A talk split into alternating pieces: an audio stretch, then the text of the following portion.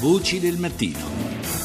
In piazza San Pietro erano le 17.17. Il Papa aveva compiuto il primo giro della piazza a bordo della campagnola bianca. Si trovava all'estremità destra della piazza, guardando la facciata della basilica. La piazza era gremita di folla. Il Papa aveva salutato i fedeli e aveva abbracciato molti bambini. Improvvisamente dalla folla sono partiti alcuni colpi di pistola. Un, uno o due colpi di pistola hanno raggiunto Giovanni Paolo II. Anche due donne sono rimaste ferite, sono una turista giamaicana e una americana. Con il racconto giornalistico dell'epoca siamo tornati al pomeriggio di quel 13 maggio 1981, quando il Papa rischiò di perdere la vita per un attentato in piazza San Pietro. Furono momenti di shock, naturalmente, e di grande ansia per milioni di fedeli in tutto il mondo. Trascorsero quattro giorni prima che Giovanni Paolo II facesse sentire nuovamente la propria voce dal letto d'ospedale. So in questi giorni e specialmente in quest'ora del Regina Cedi siete uniti con me. Vi ringrazio commosso per le vostre preghiere e tutti vi benedico. Totus tuus ego sum.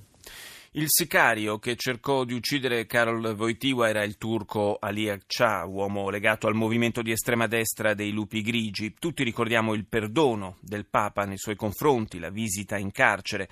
Sono passati 35 anni e il giudice Ilario Martella, che condusse l'inchiesta, resta convinto che quello consumato in piazza San Pietro fu un complotto internazionale ai danni di un pontefice ritenuto scomodo.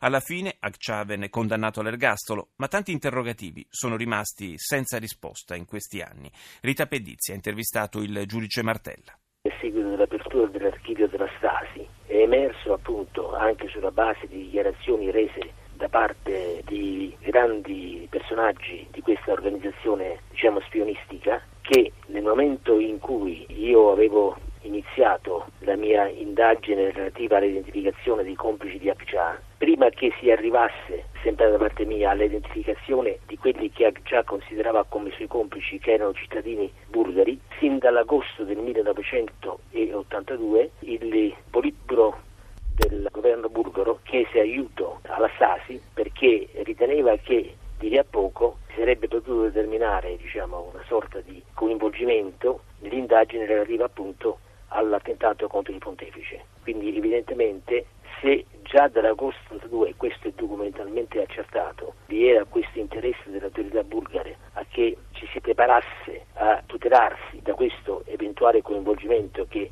avrebbe potuto avere un effetto veramente deflagrante, ciò significa che, a mio avviso, che quello che già aveva cominciato col dire, cioè dire col chiamare in causa i cittadini bulgari, facendo anche riferimento a precisi elementi di fatto e testimonianze, aveva un fondamento di verità. Ali Aggia è credibile?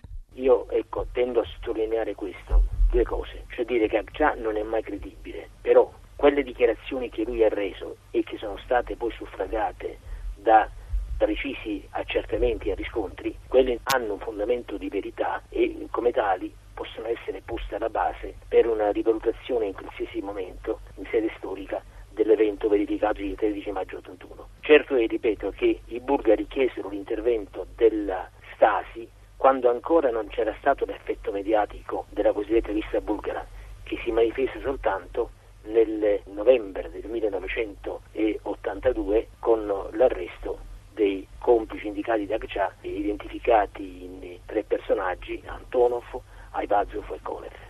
Nel corso degli anni sono venuti fuori tanti elementi. Soprattutto dopo la caduta del muro di Berlino, perché ci sono state delle dichiarazioni molto importanti fatte diciamo, da personaggi di rilievo della Stasi, da cui emerge che il Politburo bulgaro, cioè l'organo più importante politicamente della Bulgaria, aveva chiesto l'intervento della Stasi medesima perché si delegittimasse tutto quello che il giudice istruttore di Roma stava acquisendo. Quindi questo è un elemento documentale, tra l'altro non, non acquisito da me. I servizi francesi sapevano dell'attentato. Nel momento in cui io andai in America a sentire le persone che erano state ferite, mi si presentò un giornalista dicendo che aveva avuto notizie dal capo dei servizi francesi, eh, Alexandre de Marange, che qualche tempo prima, qualche mese prima, i servizi francesi avevano informato il Vaticano che un paese dell'Est stava per preparare un attentato contro la persona del pontefice e si rammaricava appunto il giornalista che le autorità vaticane non avessero dato peso a questo. Ora io, tornato dall'America, le andai a Parigi apposta. Ora, De Maraci molto educatamente mi disse che avrebbe molto volentieri risposto alle mie domande, ma che non poteva farlo perché Mitterrand gli aveva imposto il segreto di Stato. Vede, eh, quando Agcia intendeva collaborare con me, lui mi fece un'affermazione molto importante, di particolare significato. Quindi mi disse, senza sapere dell'incontro che io avevo avuto con questa persona in America e delle dichiarazioni poi rese successivamente da parte di Demarach, che uno dei tre complici bulgari con cui egli era in rapporto all'epoca a Roma, cioè dire quello che si chiamava Sotir Petrov e che era uno che rivestiva la carica diciamo, di rappresentante militare della Bulgaria a Roma, praticamente era il capo dello spionaggio dei bulgari in Italia. Da costui gli era stato fatto presente che non bisognava far passare molto tempo prima di mettere in atto l'attentato perché i servizi francesi si erano adoperati per far conoscere appunto alle autorità vaticane che era in atto l'attentato. Quindi guardi, guardi che corrispondenze interessanti che si trovano in questa vicenda. Cioè, da un lato io vengo ad apprendere che i servizi avevano avvertito il Vaticano che l'attentato poteva essere messo in atto da un momento all'altro, dall'altro lato Akcha ripeto, in un periodo collaborativo in cui io ho trovato numerosi riscontri delle sue dichiarazioni, mi diceva che uno dei complici a Roma di coloro che intendevano mettere in atto l'attentato sollecitava prima che in Vaticano si apprestassero le garanzie necessarie perché l'attentato stesso non fosse compiuto, capisce?